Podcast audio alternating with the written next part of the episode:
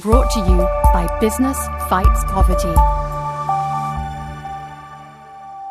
Hello, and welcome to Business Fights Poverty Spotlight Interviews. I am Katie Hyson, Director of Thought Leadership. Each week, these interviews provide you with the insights from a different perspective of the Business Fight Poverty Network, giving you first hand understanding of how businesses and others are working on some of the world's biggest social challenges. Today, I am joined by Natalie Deacon. Natalie has devoted the majority of her career to PR and communications. But having been working at Avon for a number of years, she has recently taken on the role as Executive Director of Corporate Affairs and Sustainability, as well as the President of Avon's Foundation for Women. During this podcast, we explore why she is so committed to Avon and to women in general. Our conversation is also recorded during the first few weeks and months of the COVID 19 global pandemic. Natalie will share with us what this means to a company like Avon, to the 5 million people who work for them, and beyond. Natalie, welcome. Thank you so much for inviting me to be on the podcast. I'm really looking forward to it. Oh, it's great to have you. So many people will have heard about Avon, but I have a suspicion that a few might be thinking about the sort of 1950s Avon lady. Natalie, can you give us a bit of an update of what the modern Avon company looks like? Absolutely. So Avon was founded over 130 years ago on the premise, on a very modern premise, actually, of women setting up their own businesses and selling to other women through their social network.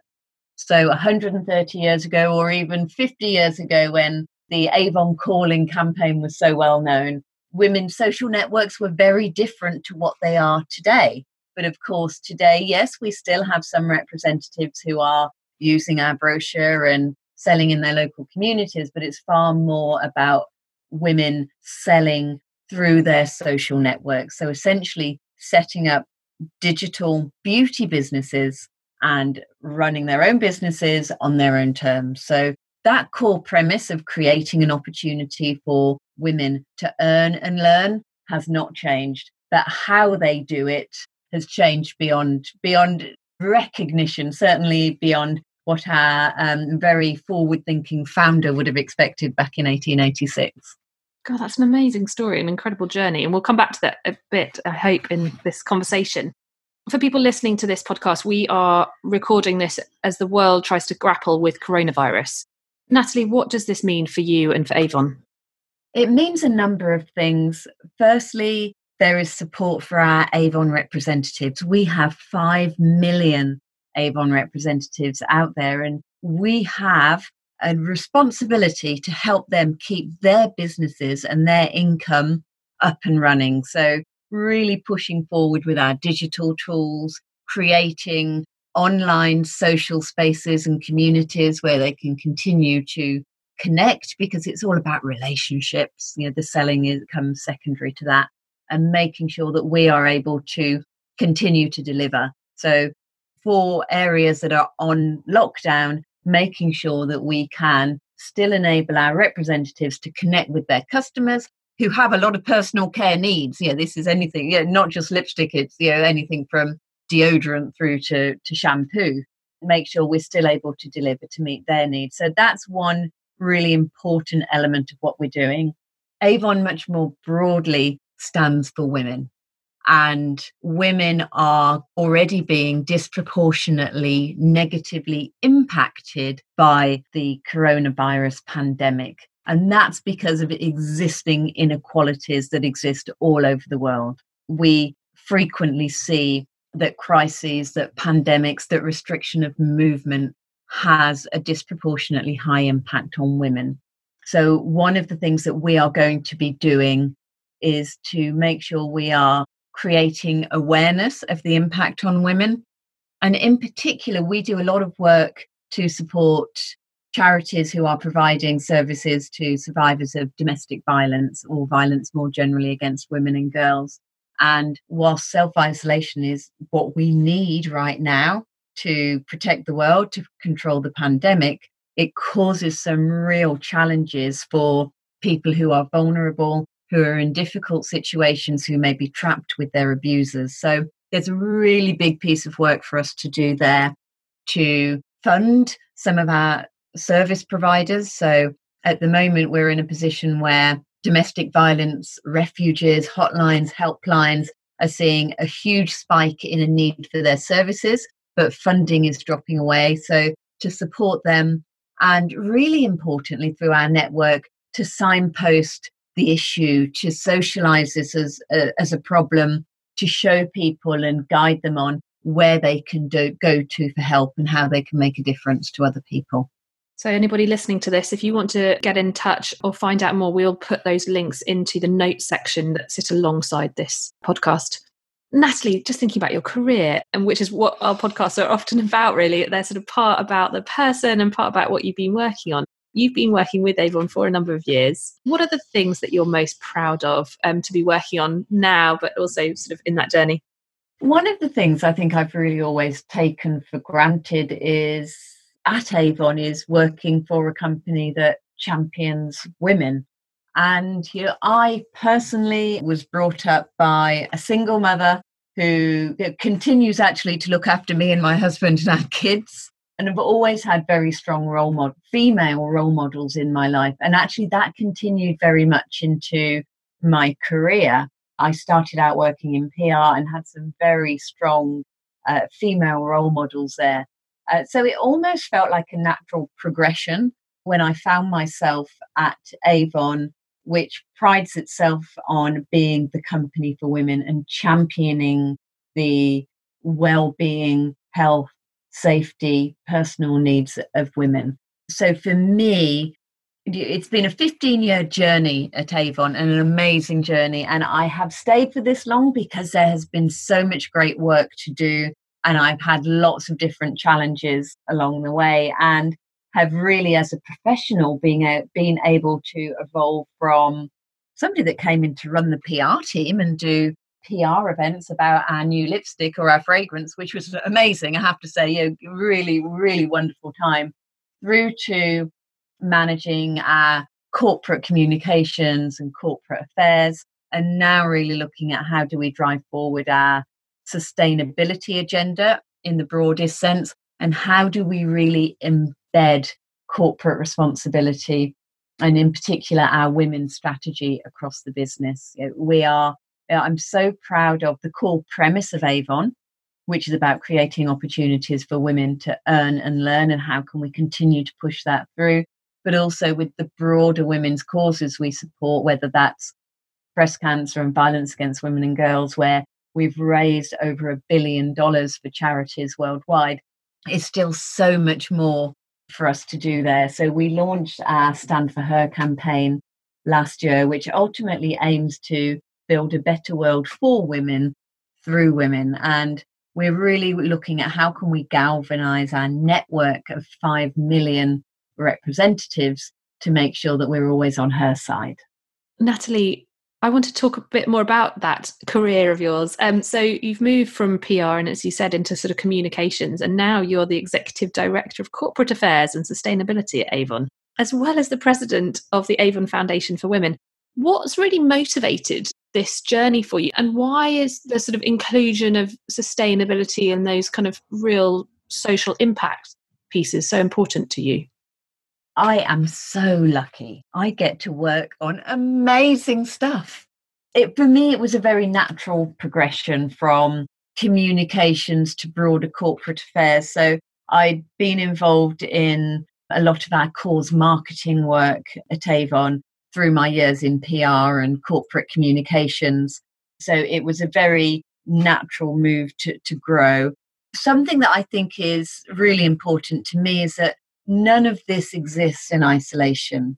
So if we're looking at Avon's total corporate responsibility, that has to look at our women's strategy. It has to look at what we're doing from a sustainability perspective because all of these things are linked.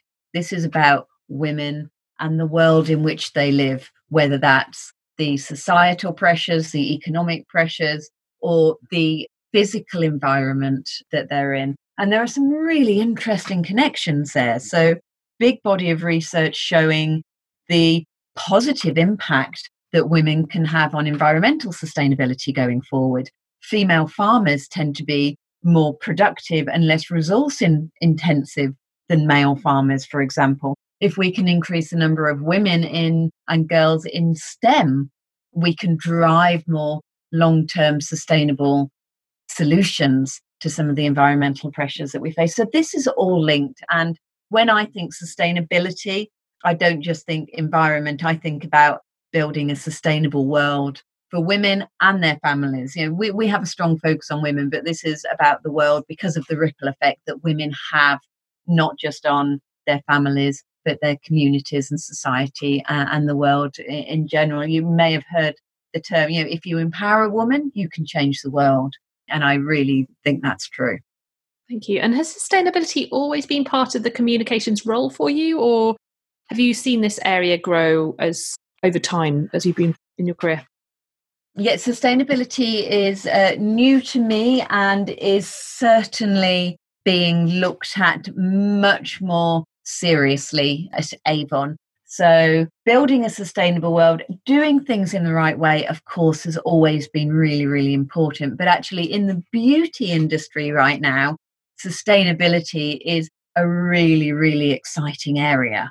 And it's something that we're building because whether it's looking at our packaging, whether it's looking at our carbon footprint, whether it's looking at our formulations, there's a really big opportunity around what is sometimes called green beauty, sometimes called clean beauty. There's a lot of misunderstanding about what we mean when we're talking about those things in terms of are we talking organic ingredients? Are we talking sustainable ingredients? Are we talking about naturals? Are we talking vegan?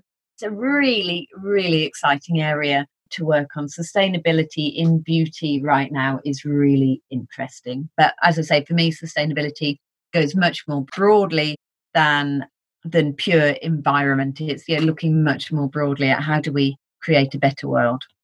I feel like it's a bit of a kind of watch this space, Natalie. I feel like you guys might be sort of talking about some very exciting, more exciting things going forward as well.